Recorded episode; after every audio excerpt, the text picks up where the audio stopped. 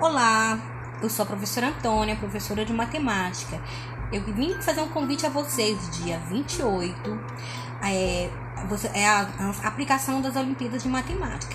Vocês vão poder estar tá pegando esse ano, fazendo de duas maneiras. Vocês podem pegar impresso ou vocês podem responder ele online.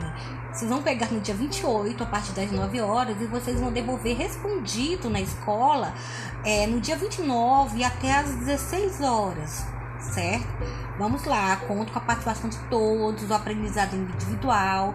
Matemática é treino, quanto mais você treina, você aprende, tá bom? Cheiro. Ah, lembrando que vai valer dois pontos extra em matemática. Beijo!